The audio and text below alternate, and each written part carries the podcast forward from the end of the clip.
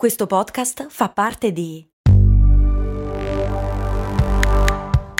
Voice Podcast Creators Company. Ciao, sono Max Corona e prima di dedicare tutta la mia vita a raccontare le storie di tre marchi più famosi, volevo avere un fast food. Un fast food di zuppe per la precisione. Sì, sì, hai capito bene, un posto proprio come un vero e proprio fast food di hamburger, ma al posto dei panini vellutate e minestre. Avevo trovato anche un nome, So Up. Purtroppo non ho mai dato una vera occasione a questa idea. All'epoca lavoravo, dovevo pagare l'affitto, sapete, lasciare tutto per lanciare una startup mi sembrava un rischio troppo grande. Ed è un vero peccato che all'epoca non ci fosse un progetto come lo Startup Builder di Startup Gigs, che supporta anche questo ascolto. È un percorso pratico, concreto e flessibile che ti dà tutti gli strumenti per poter credere nella tua idea aumentando così la probabilità di successo, e che in 14 edizioni ha già incubato oltre 1000 progetti, supportato oltre 2000 persone e aiutato loro a raccogliere oltre 9 milioni di euro di finanziamento. Non è necessario lasciare il proprio lavoro e fare un salto nel vuoto per dar voce a quell'idea che ti tiene sveglio la notte. Se hai un'idea che vuoi finalmente realizzare, questo è il momento. Le candidature sono aperte. Prenota subito la prima chiamata di approfondimento gratuita. Trovi tutte le informazioni su www.startup appbuilder.it. Max Corona, che sarei io, presenta Storie di Brand, un entusiasmante viaggio back in the future alla scoperta delle storie che si nascondono dietro i marchi più famosi. Bentornati su Storie di Brand, miei cari viaggiatori e viaggiatrici nel tempo. La puntata di oggi volevo dedicarla a tutte quelle persone che stanno ascoltando questa storia mentre fanno le pulizie di casa. Quindi se lo state facendo, mi raccomando, fate una storia su Instagram e taggate Storie di Brand, il nostro profilo Instagram. Mi raccomando, questa storia è per voi. Quest'oggi andremo a raccontare, andremo a rivivere i fatti che hanno portato all'invenzione più croccante della storia, ovvero l'invenzione dei cornflakes e come la Kellogg's è diventata quello che eh, tutti noi conosciamo. Ma uh, ve lo direste mai che dietro quella scatola colorata c'è un medico con una missione davvero particolare? Beh, non voglio rivelarvi troppo perché, come sapete, è ora di tornare indietro nel tempo.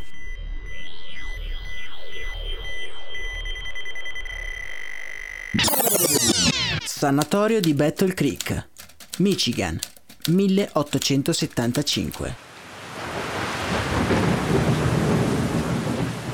La nostra macchina del tempo ci ha trasportati all'uscita di un imponente palazzo bianco, dalle cui maestose vetrate vediamo riflettersi i lampi della notte. Già, perché forse, come avete intuito dai rumori in sottofondo, beh, piove a dirotto. Siamo all'entrata dell'edificio e protetti dal nostro ombrello stiamo aspettando qualcosa, anche se non sappiamo esattamente che cosa. Ad un tratto sentiamo avvicinarsi una grossa automobile d'epoca. Si sta immettendo nel vialetto che conduce alla porta d'entrata. Arrivata a destinazione si ferma e ne esce un giovane uomo vestito tutto di bianco dal cappello alle scarpe, che non curanti si immergono nel fango del vialetto. L'uomo entra deciso nell'edificio e con fare sbrigativo lascia la porta aperta, scaraventando il suo bianco mantello su di un appendiabiti all'entrata. Lo seguiamo all'interno e subito ci immergiamo in quello che sembra essere il suo studio. Apre velocemente un grande cassetto e ne estrae una grossa valigetta, dalla quale scorgiamo molti attrezzi da medico. Messo il camice, prende la valigetta, esce dalla stanza e si dirige verso il piano seminterrato.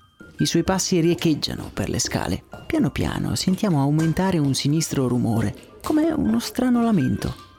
Man mano che scendiamo diventa sempre più forte. Il nostro uomo si ferma davanti alla porta, dalla quale provengono dei lamenti ormai perfettamente udibili. Che cosa diavolo ci sarà dietro quella porta? In che diamine di posto siamo finiti? Mentre siamo persi in queste preoccupazioni, il nostro bianco accompagnatore spalanca la porta con un gesto secco. Una luce accecante ci invade, dobbiamo chiudere gli occhi e senza rendercene conto siamo trasportati di nuovo indietro nel tempo.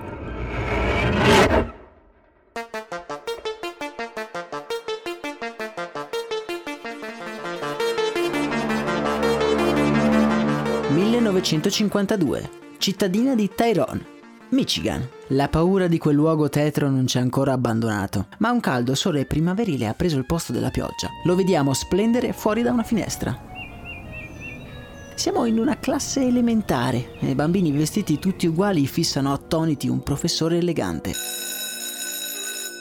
La lezione è finita e i bambini lasciano la scuola. Uno di loro coglie la nostra attenzione. È un bambino molto magro, con il viso affilato e lo sguardo deciso. Uno sguardo che abbiamo già visto da qualche parte. Sta tornando a casa, ma lungo la strada decide di fare una piccola sosta. Si ferma all'ombra di un grande albero, si siede e tira fuori dei libri dalla sua sacca di pelle. Sono libri che lui ha rubato, ha rubato dalla biblioteca della scuola. Ne apre uno e comincia a leggere avidamente. Quel ragazzo che si sente sopraffatto dalla curiosità mentre si immerge completamente nella lettura è John Harvey Kellogg. John Harvey Kellogg. Ha 11 anni, è quello che ha appena finito e anche il suo ultimo giorno di scuola.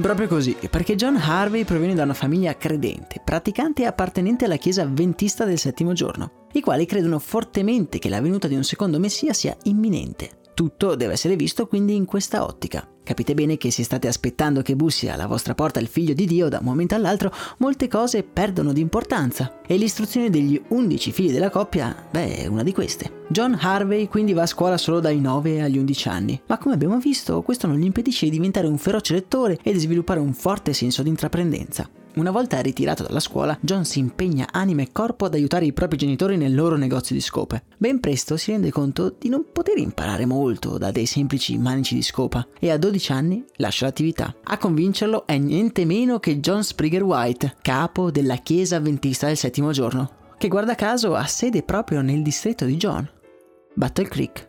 Dopo averlo conosciuto, il nostro giovane protagonista vede nel colto uomo vestito di bianco una figura di riferimento che rappresenta il contrario dei suoi genitori, i quali vivono una vita apaticamente nell'attesa. John vuole agire, John vuole scoprire, John vuole conoscere.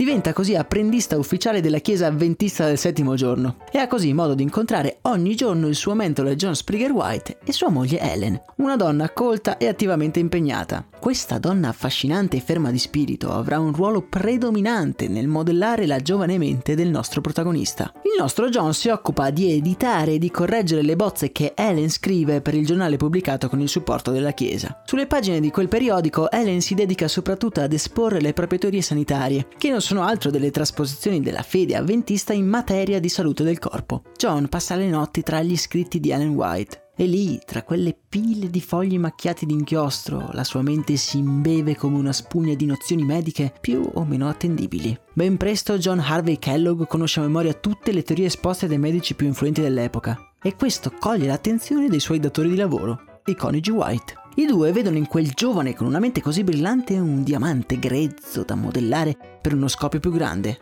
Decidono quindi di pagargli interamente gli studi universitari. Ed è così che il nostro giovane amico, con solo due anni di scuola primaria alle spalle, si siede incredulo nell'aula magna della Bellevue Hospital Medical College. Malgrado la sua poca esperienza scolastica, John si laurea in medicina nel 1875.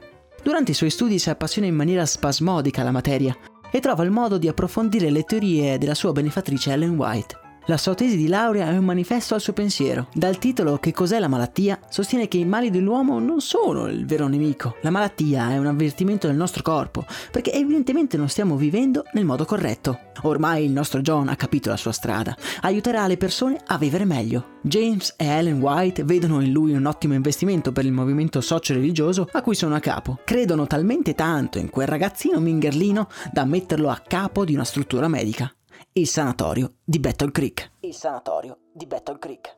John è ormai adulto quando arriva per la prima volta al sanatorio, un edificio alto e imponente, immerso nella campagna del Michigan. John non riesce a trattenere un sorriso. È la base perfetta per attuare il suo grandioso piano. Tutto il mondo imparerà a conoscere John Harvey Kellogg.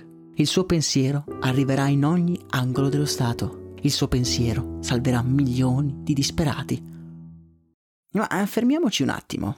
Lo so che cosa vi state chiedendo. Ma quale diavolo è il suo pensiero? Dobbiamo fare un piccolo excursus sulla figura del medico dell'epoca. Con la fine dell'Ottocento si vede affermarsi la figura del medico come scienziato e come figura pubblica per la comunità. Teorie mediche di dubbia rilevanza si confondono tra loro e molto spesso il termine medico è associato però a quello di ciarlatano. Questo per dirvi che in realtà all'epoca non è facile distinguere tra chi parla a ragion veduta e chi invece è posseduto da manie di grandezza. La medicina è ancora molto arretrata. La teoria dei germi sta appena appena prendendo piede e il metodo medico preferito dal nostro protagonista neomedico John Harvey Kellogg, beh, è un bagno caldo. L'idroterapia è infatti uno dei cavalli di battaglia del suo sanatorio. Una serie di bagni che possono durare anche diverse ore e che pare abbiano effetti miracolosi. Altri rimedi sono i cosiddetti bagni di luce, trattamento secondo il quale dovevi stare ore e ore a fissare una lampadina. Oppure come non citare la famosissima sedia vibrante, una sorta di seggiola massaggiante che ebbe effettivamente un enorme successo. Lo stesso presidente degli Stati Uniti ne aveva una nello studio ovale. Ma la convinzione più ferrea del nostro Kellogg e dei suoi colleghi più illustri è che si possono curare quasi tutte le malattie partendo dalla dieta dell'individuo. Beh, c'è da dire che anche oggi questa convinzione è piuttosto diffusa, ma ricordatevi bene che John Harvey Kellogg è sì un medico, ma è anche un religioso e sappiamo bene che se proviamo a mischiare la fede per la scienza con quella religiosa, i risultati possono essere davvero imprevedibili. La missione principale di John è quella di curare l'anima dei suoi pazienti e di estirpare dai loro corpi il peccato. Se ben vi ricordate, la nostra storia è iniziata proprio da qui, dal sanatorio. In quel sotterraneo le urla che sentivamo erano urla di pazienti affetti dalla malattia dell'anima, vili masturbatori e meschine donne lascive sottoposte a una serie di sofisticate torture, ehm, sofisticate cure per risolvere il loro problema. John infatti consiglia come prima cosa di legare le mani dei pazienti per evitare che si tocchino le zone erogene, per poi arrivare alla circoncisione senza anestetici per gli uomini e all'asportazione del clitoride per le donne. Ah. Ovviamente non sempre è necessario arrivare a queste tecniche barbare. John, come dicevamo, è convinto che è quello che mangiamo a provocare in noi gli impulsi sessuali. Ecco perché una dieta povera di carni, zuccheri e anche soprattutto sale avrebbe portato pian piano alla purificazione dell'anima, del corpo e alla soppressione di tutti quegli impulsi immondi. La dieta era pensata per comprendere tutti e tre i pasti più importanti della giornata, il pranzo, la cena e ovviamente la colazione. All'epoca la colazione non era diversa dagli altri pasti, si mangiava un po' di tutto. Non era inusuale vedere sorseggiare un bicchierozzo di vino davanti a una bistecca di manzo fumante alle 8 di mattina. Tutto ciò è inaccettabile per il nostro John Harvey Kellogg. Serve qualcosa che possa calmare i bollenti spiriti peccaminosi dei suoi pazienti e portarli sulla retta via. Dopo giornate intense, colme di interventi chirurgici, John Harvey passa le sue serate nelle cucine del sanatorio alla ricerca del cibo più adatto da somministrare ai suoi pazienti. Deve essere qualcosa di poco gustoso, estremamente poco grasso e decisamente poco saporito. Nella seppur grande varietà di cibo presente nel sanatorio, solo un particolare alimento sembra essere perfetto per lo scopo. I cereali. Fermi, fermi, fermi, lo so cosa state pensando, ma i cereali, dopo tutto, non sono così male. C'è da dire che però i cereali che aveva sotto mano il nostro Mr. Kellogg erano ben diversi dai cornflakes che invadono anche le nostre tavole. In quegli anni, tra gli scaffali dei droghieri si possono trovare solo sacchi di granula, una sorta di antenato dei cornflakes talmente duro da essere soprannominato le rocce di grano. Ed era necessario immergere nel latte per rendere non più gustose, ma semplicemente commestibili. Insomma, era l'alimento principe per sopprimere ogni piacere fisico. Vacanze in Sicilia o in Sardegna. Con i traghetti GNV viaggi in relax, porti tutto quello che vuoi e ottieni super vantaggi. Col nuovo programma Fedeltà MyGNV accumuli punti viaggiando, ricevi un cashback del 20% e tanti sconti a bordo. Non c'è modo più conveniente per andare in vacanza. Scopri i dettagli su gnv.it.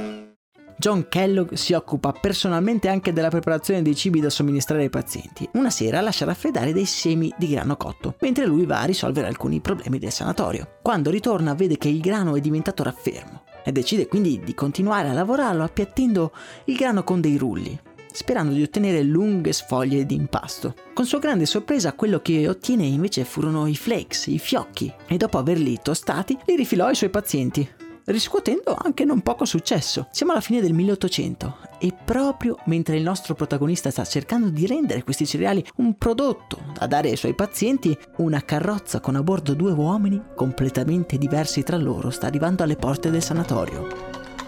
I due passeggeri non si conoscono e si sono ritrovati casualmente a dover dividere la carrozza nel tragitto dalla stazione.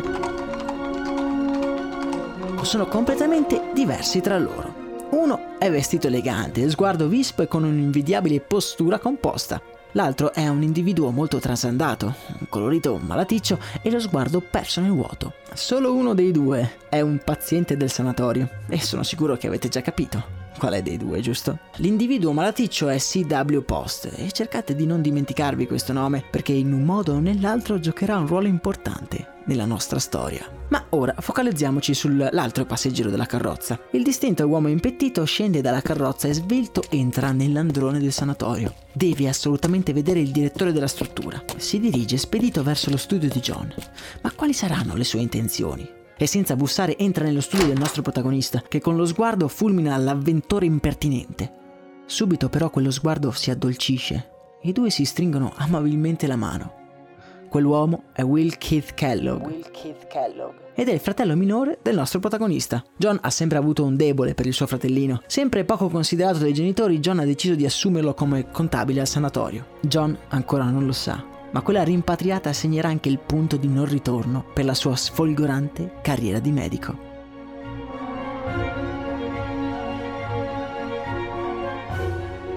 John è davvero un medico rispettato e le sue teorie sul vegetarianesimo e sulla corruzione del corpo sono apprezzate dalla comunità scientifica.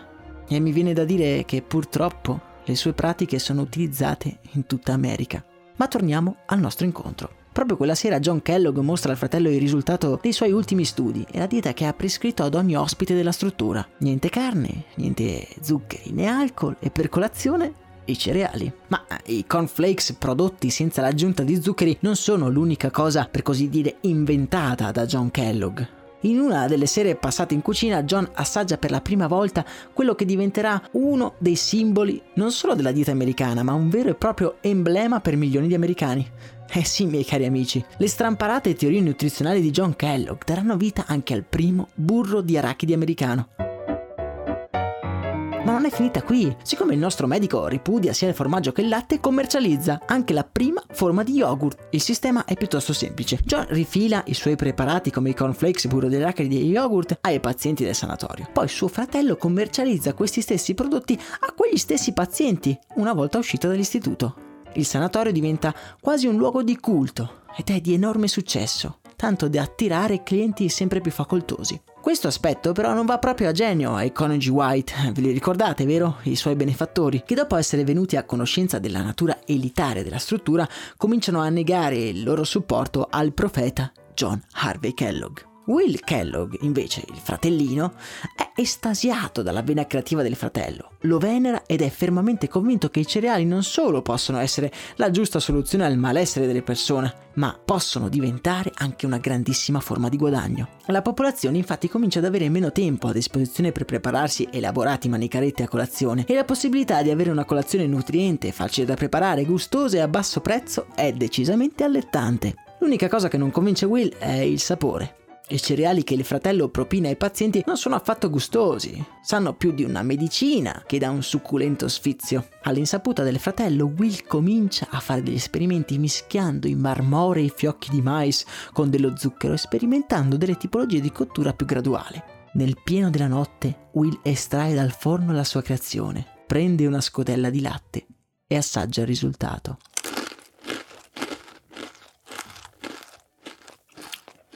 Mmm, decisamente un'altra cosa. Sono dolci e croccanti. A mio fratello non piaceranno. Si trova a pensare. L'indomani mattina Will somministra ad alcuni pazienti la colazione con i nuovi cereali e la reazione è esageratamente positiva. I facoltosi ospiti del sanatorio chiamano entusiasti il direttore per riferire che la colazione era molto più gustosa del solito. Tra questi pazienti entusiasti c'è anche CW Post, Me lo ricordate, vero? Lo strano signore con sguardo assente è arrivato a Battle Creek nella stessa carrozza di Will Kellogg. Ne è talmente colpito che subito ne ordina una grande quantità. John Kellogg rimane spiazzato. Sì, certo, i suoi cereali erano apprezzati e alcuni li prendevano anche per consumarli poi a casa, ma tutto questo entusiasmo è davvero fuori luogo. Sospettoso assaggia una delle razioni che sta preparando il suo fratellino. Ma sono... sono dolci. No, questo è assolutamente inaccettabile. Suo fratello stava corrompendo l'anima dei suoi pazienti, stava vanificando la sua intera missione di vita. Quella sera I due hanno un'accesa discussione. Will vuole dare ai pazienti cereali zuccherati, mentre John è ligio ai suoi principi. Il risultato è una completa rottura tra i due. Will se ne va dal sanatorio e comincia a produrre su larga scala i suoi cereali zuccherati. È il 1892 ed è appena nata. La Kellogg's. La Kellogg's. Il cui logo non è altro che la firma di Will Keith Kellogg. E il fratellino ci ha visto giusto, la vendita dei cereali per la colazione letteralmente esplode e la Kellogg's è lì in prima linea. Per farvi un'idea, nel solo distretto di Battle Creek, dove si erge il sanatorio di John e la fabbrica di Will, sono presenti più di 100 attività adibite alla produzione di cornflakes. Il nemico numero uno della Kellogg's è la Post Toastery, nata proprio in quegli anni. Il fondatore della Post Toastery è un vecchio conoscente dei fratelli Kellogg's, un vecchio paziente del sanatorio e una volta ha anche condiviso una carrozza con un signorotto ben vestito. Sì, stiamo parlando proprio di C.W. Post. La Kellogg's e la Post Toastery si scontreranno in una battaglia di marketing che porterà i cereali in ogni famiglia americana. Ma alla fine che fine hanno fatto i nostri protagonisti? John Harvey Kellogg continuerà a combattere contro i comportamenti lascivi delle persone. Si sposerà anche e adotterà la bellezza di 42 figli, senza mai avere un rapporto sessuale con sua moglie. Il suo sanatorio fallirà durante la crisi del 29 e i suoi innumerevoli libri di medicina, una volta considerati come una Bibbia dai giovani studenti, finiranno nel cimitero dei libri dimenticati, come l'eredità di un sedicente visionario. Il fratello guiderà la Kellogg's eh, per molto tempo. Morirà alla veneranda età di 91 anni, lasciando in eredità un periodico momento di dolcezza per milioni di persone. E chissà se la prossima volta che porterete alla bocca un cucchiaio stracolmo di umidi fiocchi di mais, vi verrà in mente un medico che ha lottato invano contro la masturbazione.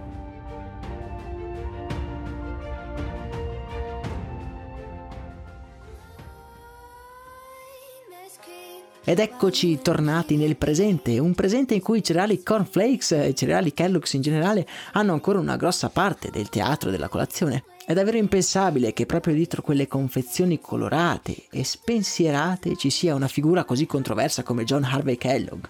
Vi ricordo che tutte le storie sono approfondite nei nostri altri canali, il canale Instagram e il canale Telegram. E in quanto a me, non mi resta che salutarvi. La puntata di oggi era dedicata a tutti quelli che la stanno ascoltando facendo le pulizie. E io sono Max Corona e questo è Storia di Brand.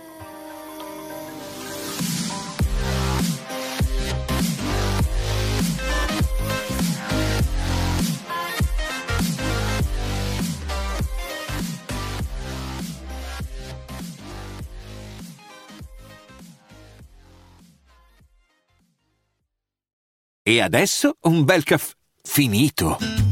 Perché rischiare di rimanere senza caffè quando puoi abbonarti a Caffè Borbone? Prezzi vantaggiosi, costi di spedizione inclusi, tante possibilità di personalizzazione e l'abbonamento lo sospendi quando vuoi. Decidi tu la frequenza, la qualità, scegli tra le cialde e capsule compatibili e crea il tuo mix di gusti e miscele. Mai più senza caffè con l'abbonamento Caffè Borbone. Tutte le info su caffèborbone.com.